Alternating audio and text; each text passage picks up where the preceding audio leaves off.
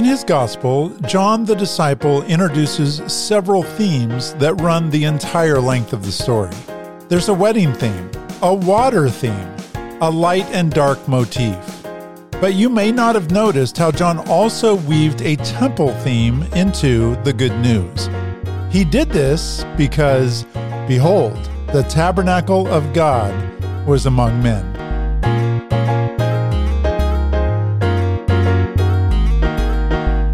Welcome to episode 22, The Tabernacle of God. Welcome back to the Rethinking Scripture podcast, where we like to rethink things that we thought we already knew about the Bible. This is Greg Hall, and I'm sitting upstairs in my podcast studio. I've got my purple lava lamp right in front of me. I've got a little tea in my favorite John Deere mug, and it's about 4:30 at the time of recording, and because of daylight savings time, we're almost completely in the dark. So that's not intended to be a metaphor for the rest of the podcast. Uh, just trying to make some conversation here at the beginning. Well, last week we launched the All America Listener Challenge, and we are attempting to get listeners in each of the 50 United States. And this last week, we added a few new cities and one new state to the list. So, welcome to our new listeners in Lawrence, Kansas, Boston and Milton, Massachusetts, Baker City and Silverton, Oregon, Corpus Christi, Texas, and Clarksville, Tennessee. And we added Georgia to the list of states with a listener in Atlanta. That's 23 of the 50 states covered since we started this podcast. And I'm excited for the growth, and I really appreciate all the referrals you're making to encourage new listeners. And while 23 of the 50 states is great, we still have a lot of states left, including all of the A states. That's Alabama, Alaska, Arizona, and Arkansas. And we'd love to get some of those covered over this next week. For those of you following along, there's an updated list of cities and states where people are listening and a cool interactive map at rethinkingscripture.com. And by interactive map, I mean you can go to the website and you can look at it.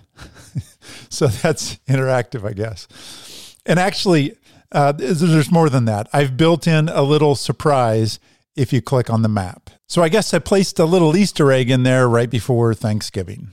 Well, on to this week's episode. This week, we are in John chapter 17 and it's a chapter that's usually referred to as the high priestly prayer. And we're going to split this episode into two big segments. The first segment, we're going to be talking about the temple. We're going to be in and through the Old Testament history of the building and the structure that was the tabernacle, later became the temple. And in the second half of the episode, we're going to dive into John's gospel and specifically here, spend some time in John chapter 17 and the high priestly prayer. And we'll be going through uh, a neat progression that John has included to disclose how Jesus is the fulfillment of that temple structure that we were introduced to in Old Testament times. So I'll just start by asking you a question.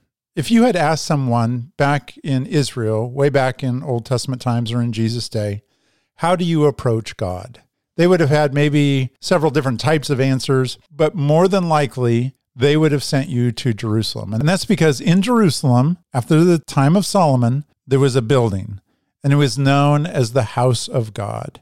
And they would say, Go up to Jerusalem, go up to the temple, and once you're there, they'll tell you how to approach God to get your answers. That's where the answers to all of life's difficult problems can be found. So, here in the first half of the episode, I'd like to just take you to Jerusalem and walk you through that process a little bit. What it was like back then to approach God in Jerusalem. And then, like I said before, I'll show you how it is that Jesus changed all of that. And that'll be our tie back into the book of John. So, that's the plan for the rest of the episode. So, in our mind's eye now, it's off to Jerusalem we go. And in Jerusalem, on a hill, we find a building it's called the temple. And it's a bigger version of what was called the tabernacle that Moses constructed. And even though the temple was bigger, the two, the tabernacle and the temple, all had the same basic features. And I realize for some of you, this is going to be a review. Some of you, if I asked you just point blank, can you tell me about the temple or the tabernacle from the Old Testament? You've maybe had a class on it at your church. Maybe you went to a weekend retreat where it was featured and you spent time in and through. But what I find more often than not is that there's a lot of people out there that don't understand the ministry of the temple. And so we're going to just walk through the physical structure of the temple and talk about what each part of that physical structure had as its ministry. And if you just want to do some reading on this, you'd be spending some time in Exodus 25 through 30. And it's there where Moses received the instructions on Mount Sinai for how to build the tabernacle. God told him to be sure to build it exactly the way he was instructing because it mirrored something in the heavenly realm. And so Moses built it and used it the way God told him to. And there was furniture in the tabernacle. And many of you know that. Like I said before, some of you could probably name each piece of furniture that was included. You could even maybe draw a diagram of where each piece fits within the structure of the whole. But like I said, for maybe most of us, I suspect that you would only be able to name one piece of furniture because there was that movie in the 1980s, you know the one that tried to explain the mysteries of the spiritual realm. It was Ghostbusters. No. That's right. It was Raiders of the Lost Ark. And everyone knows about the Ark of the Covenant and how it melts the flesh in a nice 1980s special effects kind of way off the people who look at it. If you haven't seen that movie in a while, it is worth going back just to appreciate the 1980s way of doing special effects. Well, assuming that that may be the extent of knowledge that you have about the tabernacle furniture, let's talk about it a little more. The tabernacle functioned around six pieces of furniture. And during this episode, what I'd like to do is describe not just the physical pieces of furniture, but I'd like to talk about the ministry of the furniture. It's common for people to talk about the physical structure of the furniture, but that's not really as important as what happened around that piece of furniture. And I usually give this example when I'm talking about this. I usually talk about our dining room table. If you would come to our house, and we've had lots of people through our house in the last 12, 13 years, I could take you to our dining room and I could show you the table that we have there. And we could spend a lot of time learning about how that particular table was constructed. But that's not really the important part of that structure to me. I'd rather talk about what happens around that table. Let's talk about the meals that have been shared there, or the games that we play there, or the deep conversations that we've had around putting a puzzle together on that table. Our dining room table has had a ministry in our family's history. And in the same way, the furniture in the temple is really more about what happens around it and what it symbolizes relationally. So the question we should be asking is how is it that each piece of furniture aided someone's access to God.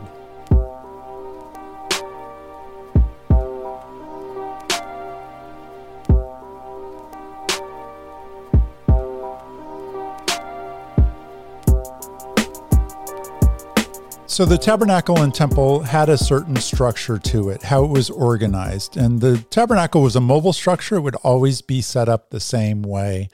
And later in temple days, it was a more permanent structure and it reflected the same general pattern. For those of you not at all familiar with this, it's worth a Google search. I'll also put some links in the show notes to some pictures of tabernacle and temple that I use when I teach. So that might be helpful for some of you. As you entered into the courtyard, the first piece of furniture that you would come to is the brazen altar. And this is where the sacrifices are brought. And some people think that this is a picture maybe of us bringing something of value to gain entrance or gain access to God.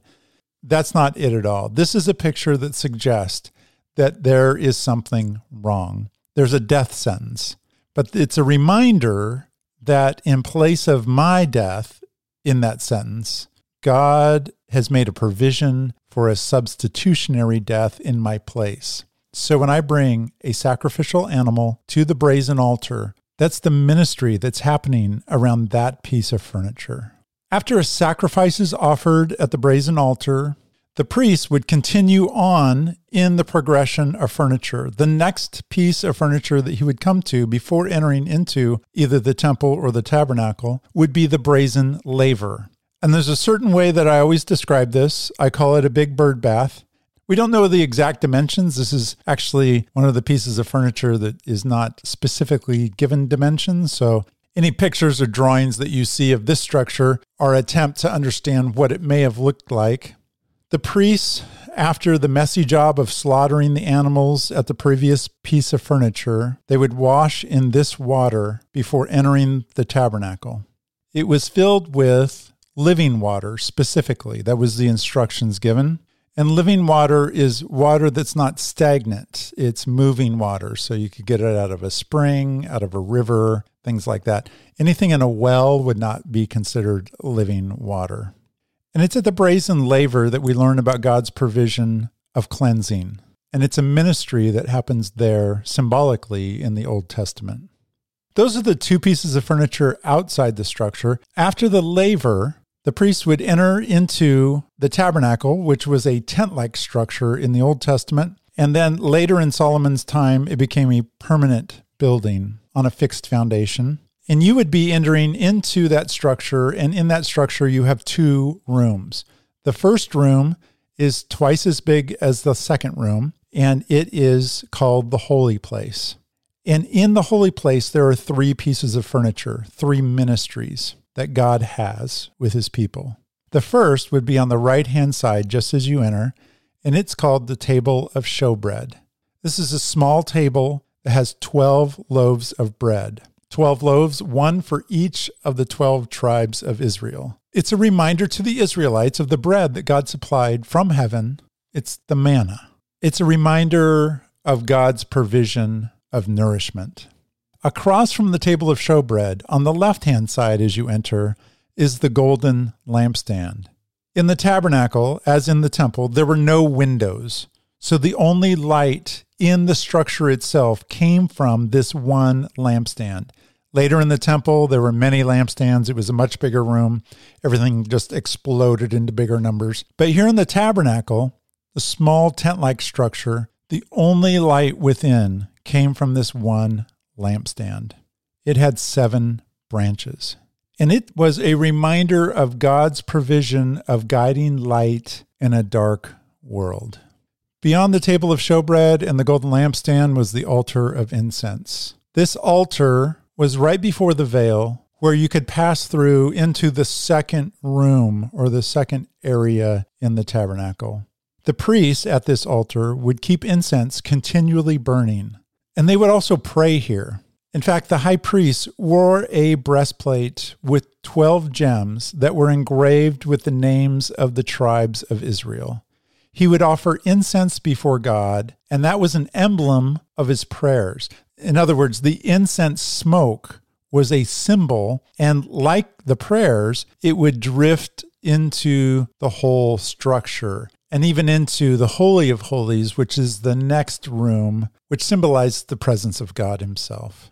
So, as the high priest is standing there before this altar of incense, he is saying prayers not just for the 12 tribes, but literally for the whole world, all of God's creation is what he's there representing before God, praying on their behalf. After the altar of incense, one would pass through the veil and enter into the Holy of Holies. And I say one would enter because I really mean one would enter.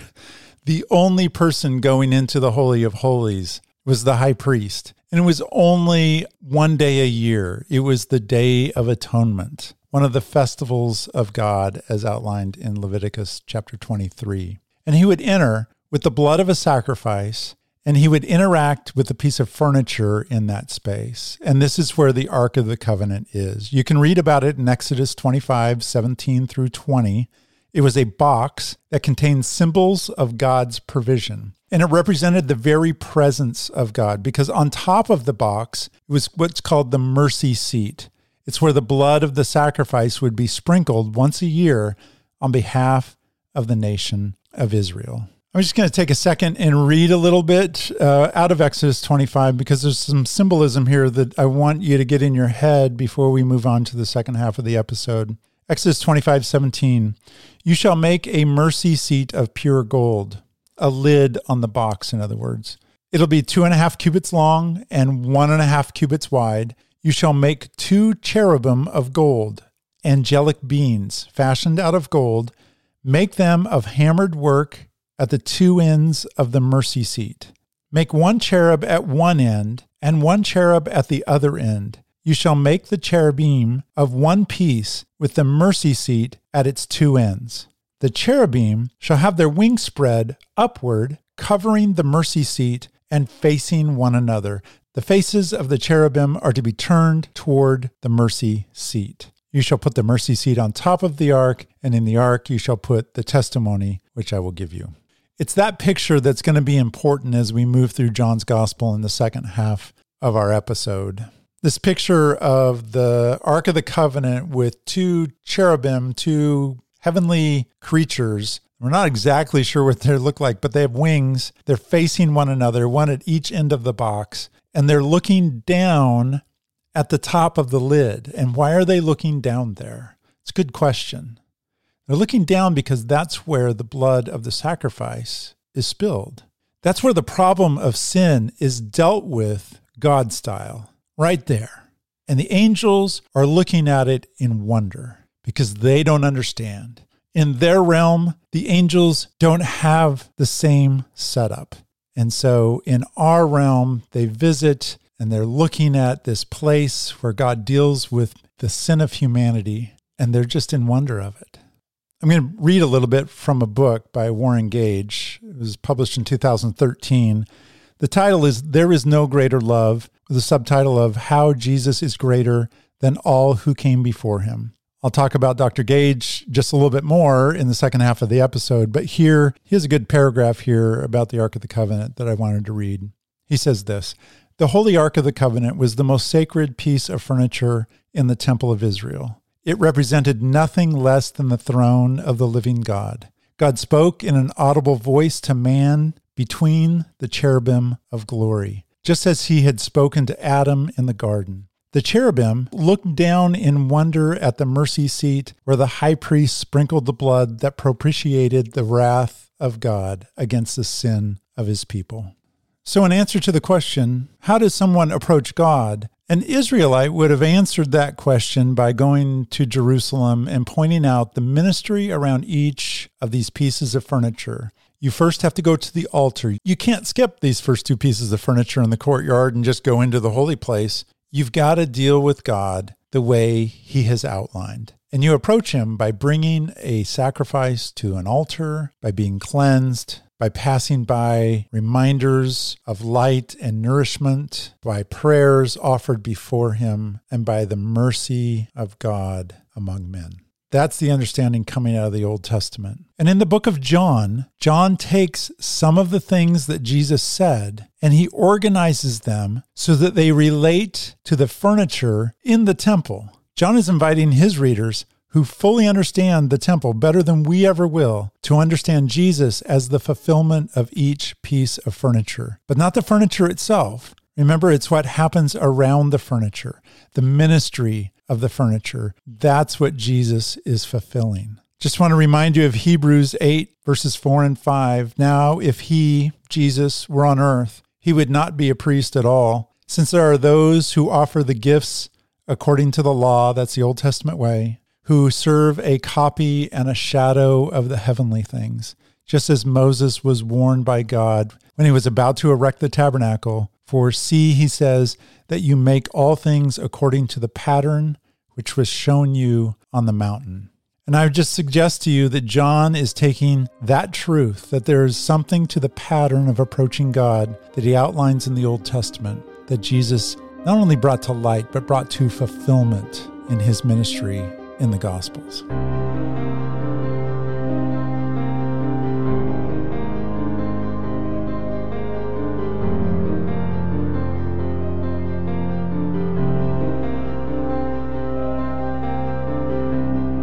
So I quoted a little bit about the Ark of the Covenant from Warren Gage's book, There Is No Greater Love. Dr. Gage was my advisor for most of my doctoral studies. I got to travel to Greece and Turkey with him in 2015. He has influenced me greatly in how I approach the Bible as not only God's holy word, but also as an incredible piece of literature.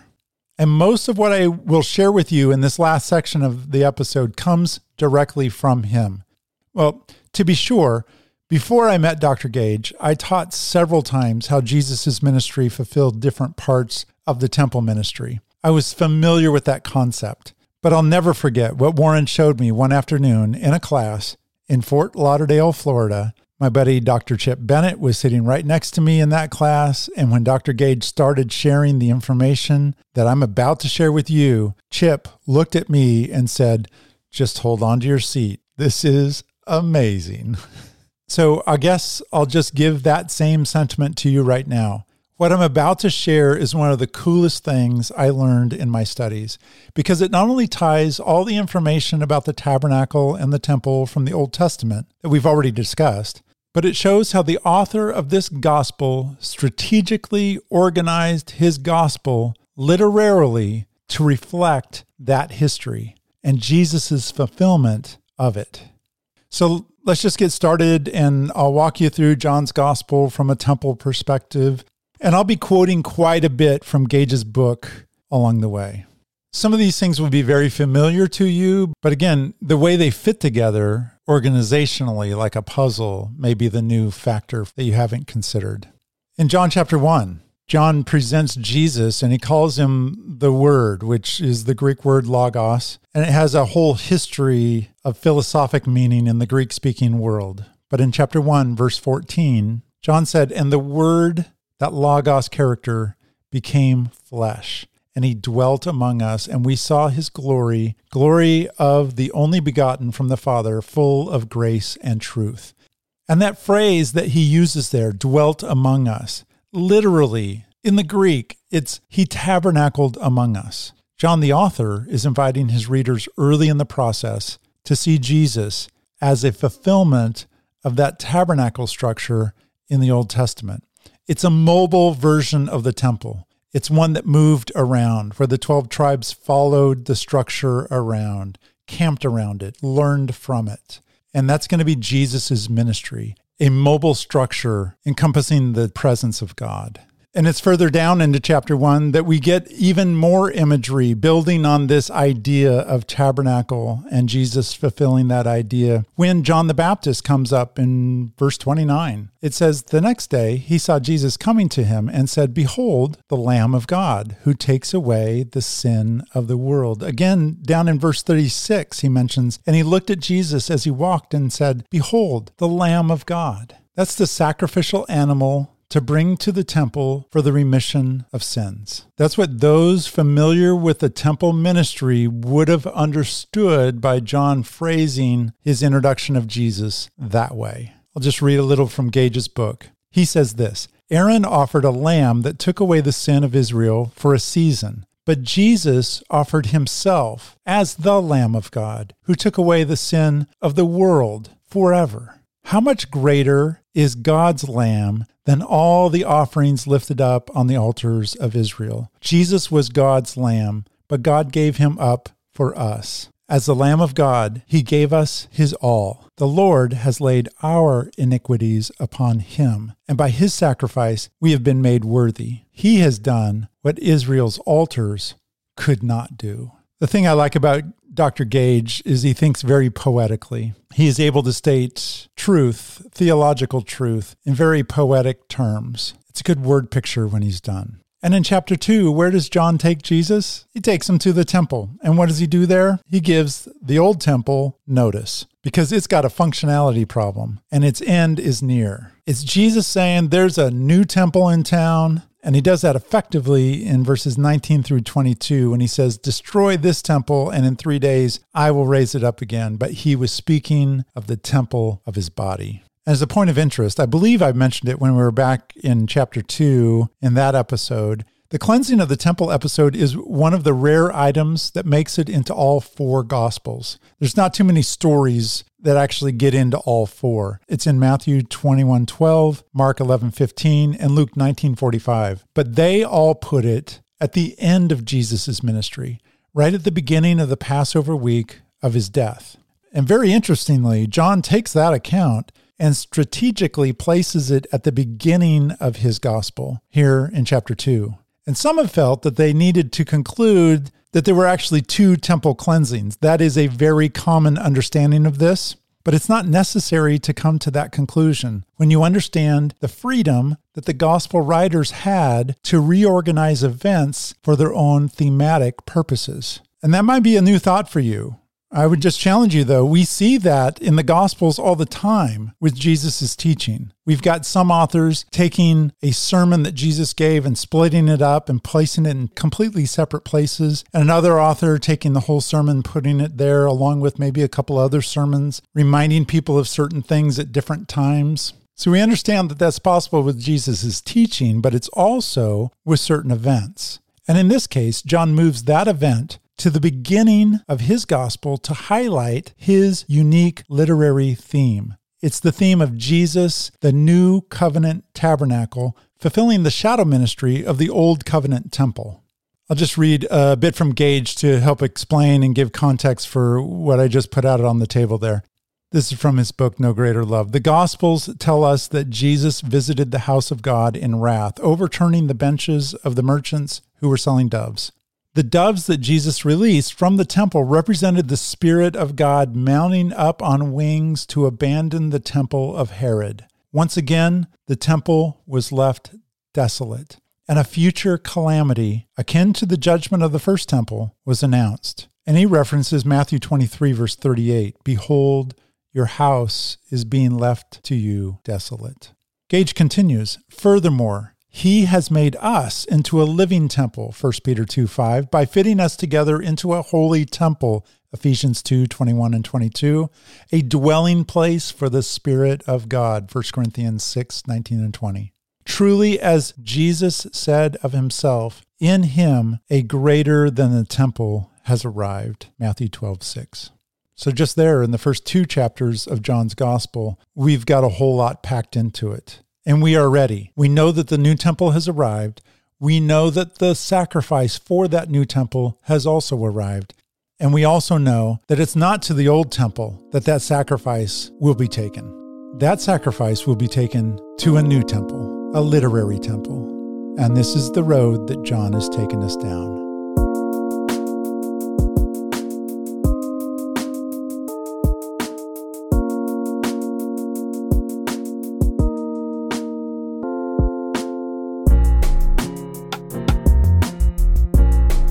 In chapter 3, Jesus tells Nicodemus that the Son of Man must be lifted up. This refers back to a story in Numbers chapter 21, verses 6 through 9. It's the language of the brazen altar, the first piece of furniture that the sacrifice would be brought to. It's the language of the wave offering that sometimes is also called the heave offering because you're heaving it up above your head and then waving it before placing it on the altar. And Jesus, in his interaction with Nicodemus, uses this phrase in verse 14 through 16. He says, As Moses lifted up the serpent in the wilderness, even so must the Son of Man be lifted up, so that whoever believes in him will have eternal life. Gage makes this comment in his book These verses cited from John chapter 3 constitute the brazen altar of the Gospel of John for they foretell the sacrifice of the Son of God for the sins of the world. Surely more sin has been remitted at this sacred place in John's gospel than was ever remitted upon all the ancient altars of Israel. No one who comes to this altar is turned away. All are invited to share in its promise of full forgiveness.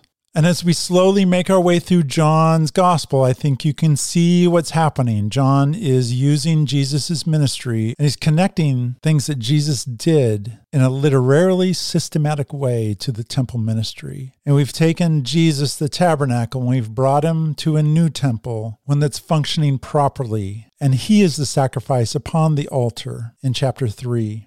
And then we move to chapter 4. And you would expect, if this is actually something that John is doing, you would expect there to be something in chapter four that has to do with the next piece of furniture, which is a giant bird bath. And it's so interesting that Jesus comes to a source of water in chapter 4 and has a discussion with a woman that's in desperate need of cleansing, and she knows it. Jesus speaks to the woman and offers her living water. He describes it as a well of water springing up to eternal life. This is the language of cleansing. Later in John 7 38 and 39, we're told that this water that Jesus is speaking about to this woman, it's the ministry of the Holy Spirit. It's a cleansing ministry. Gage puts it this way in his book John continues his walk through the temple in order to show us how Christ fulfills what the tabernacle and the temple represented. He brings us to the well of Jacob. Jacob's well is a symbolic image of the laver of cleansing. The priests washed their hands and feet in the waters of the laver before they ministered in the sanctuary. At Jacob's well, though, Jesus promises us something better. The cleansing he promises is internal to the believer. It's cleansing water springing up like living water within him and offers a perpetual cleansing. John records that Jesus offered himself as a living laver of cleansing to a woman. His was not a priesthood open only to the sons of Israel. Instead, his priesthood welcomed women and even Samaritans. It's a great reminder that Gage gives us there that not only is Jesus fulfilling the ministry of these pieces of furniture, but by fulfillment, what we mean is it's a better ministry. It's a more encompassing ministry. It's a functional ministry. The old temple was not functioning, and there's something new that Jesus is offering. And John is piecing together the presentation in a logical format for his audience. It's just beautiful.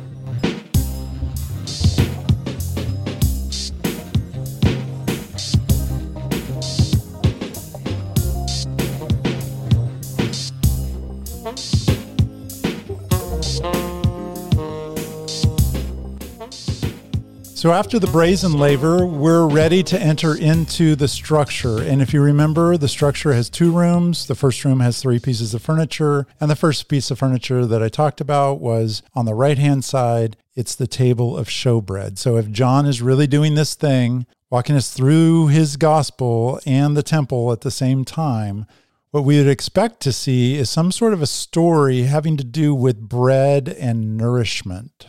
Does that sound familiar at all? Anybody? well, if you're thumbing forward in your Gospel of John, you would already know that chapter 6 is coming. And that's where Jesus feeds Israel in the wilderness. That's a repeat of an Old Testament story. And would you be surprised that there are 12 baskets of bread left over that they bring to Jesus? Jesus later equates himself with the service of that bread. John 6:35 says this, I am the bread of life. He who comes to me will not hunger, and he who believes in me will never thirst. Your fathers ate manna in the wilderness and they died. This is the bread which comes down out of heaven, so that they may eat of it and not die. I am the living bread that came down out of heaven. If anyone eats of this bread, he will live forever. And the bread also which I will give for the life of the world is my flesh. He rounds out his teaching in verse 58 of that chapter. This is the bread which came down out of heaven, not as the fathers ate and died. He who eats this bread will live forever. Gage presents it this way there is an iconic character in John's portrait of Jesus fulfilling what the Temple of Israel represented.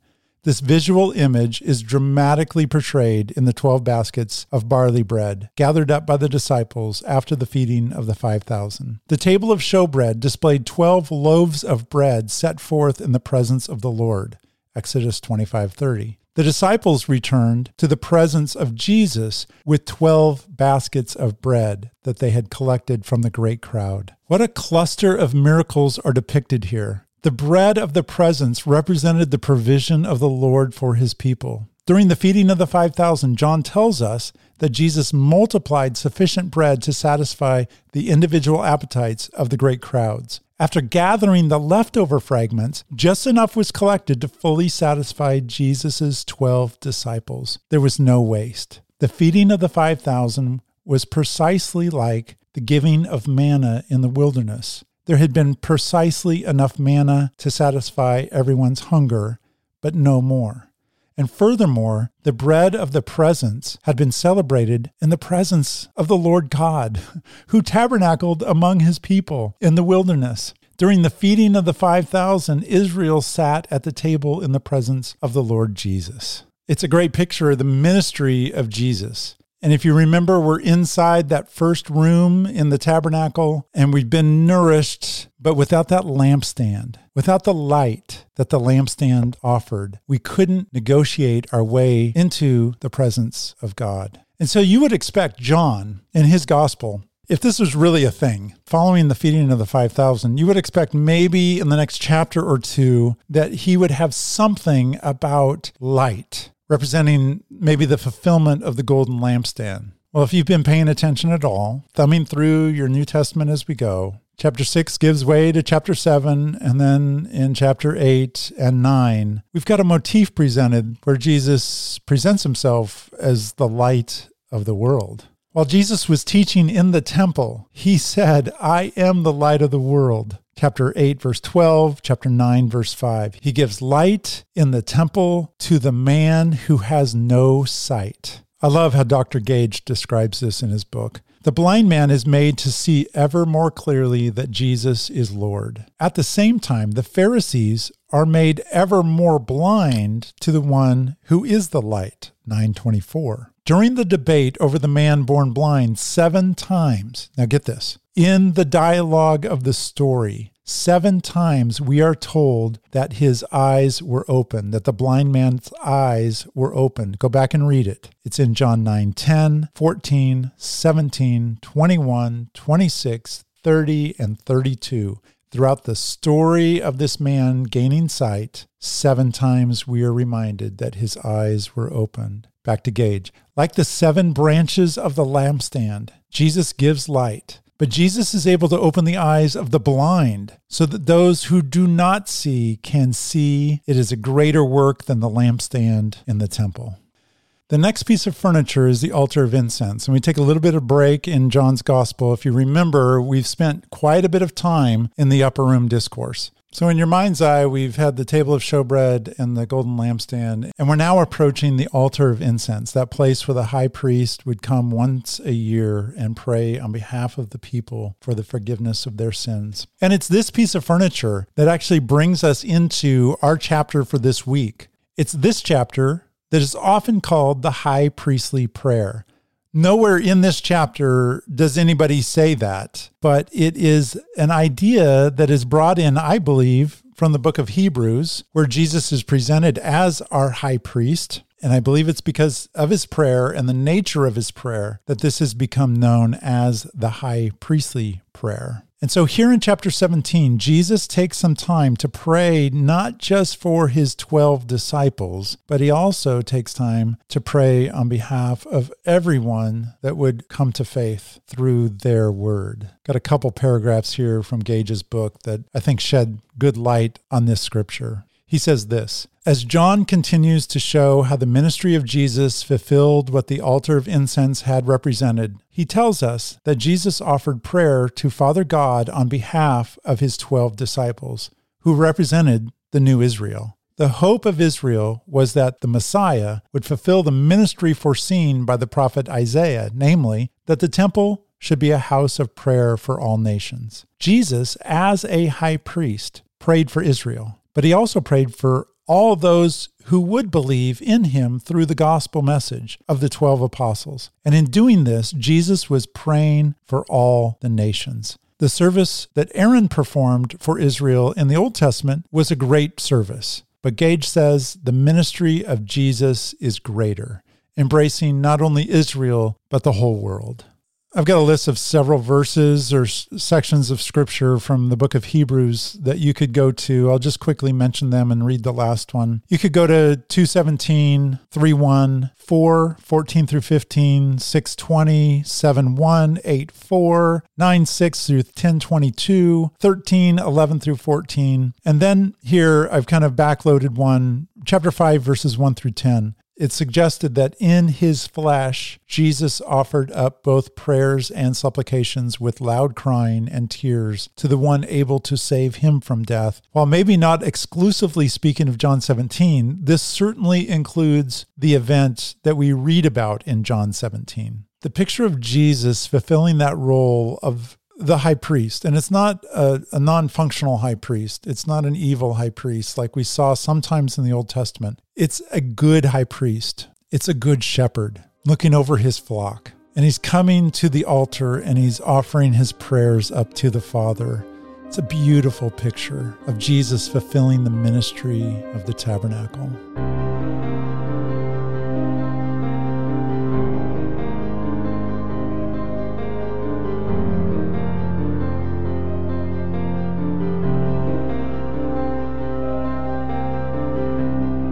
And so, if you're following along, there's one piece of furniture left, right? It's the big one, it's the Ark of the Covenant. And you might be thinking, where in the world is the Ark of the Covenant in the last section of John? We only have a few chapters left. And I know that's what you're thinking because that's exactly what I was thinking in Dr. Gage's class that day in Fort Lauderdale, Florida, with Chip Bennett just sticking his finger in my side saying, Isn't this great? And I was like blown away. And I'll just say it in Dr. Gage's words. John continues his demonstration of the Lord Jesus as the fulfillment of the temple with perhaps the most beautiful, iconic vision in all of Scripture. He shows us this vision through the weeping eyes of Mary Magdalene, who stoops in a posture of humility to peer into the empty tomb of Jesus on resurrection morning. Mary sees the place where the body of Jesus had lain and his grave closed sprinkled with blood remaining in that place. She also sees two angels sitting, one at the head and the other at the feet of the place where Jesus had been. The angels marvel at the place and invite her to gaze in wonder with them at the place where Jesus had lain. Gage continues If we take a moment to reflect on what Mary saw, or better yet, if we, like her, stoop to examine the sacred scene through her eyes of humility and love, we too will see wonders. The picture of two angels sitting at either end of a slab with blood sprinkled clothes before them is a direct reference to the picture of the Ark of the Covenant. Jesus has made the tomb to be his Holy of Holies, where he was enthroned between the angels, reigning over death itself. He has taken a place that was the most ceremonially unclean, a place defiled by death, and restored the garden of God's presence to us there. As he spoke Mary's name to her, she recognized him standing in the posture of life before her. So God spoke to mankind once again in the garden. But Jesus has done yet greater things than this. All of the holy priests of Israel had seen the shadow of God's throne through its type in the Ark of the Covenant. But the shadow was past, and the reality of God's throne came to pass. It was not the high priest of Israel who saw the true ark, it was Mary Magdalene, a woman. A woman who had been defiled by seven demons had now been made clean. Mary demonstrated the universality of the priesthood in the time of the Messiah's glory. John has walked us through Jesus' ministry, telling stories of how he interacted with people and how they came into the presence of God. And he did it in such a way to answer the question, What now? Jesus had predicted the end of Herod's temple. And the question on everybody's mind, especially the true believers of God, would be Where do we go now? How is it that we approach God without a temple. And John has written his gospel to answer that question. The believers in the late first century were in disarray. Their world was in chaos. Everything they had known had been demolished when the temple went down. And John is constructing a temple through the ministry of Jesus in which they can reside. And it's a temple better than any temple that stood in Jerusalem or in the wilderness at the feet of Moses. Because Jesus is one better than Moses. He is a high priest better than Aaron. And Jesus is one better than the temple. He said it himself.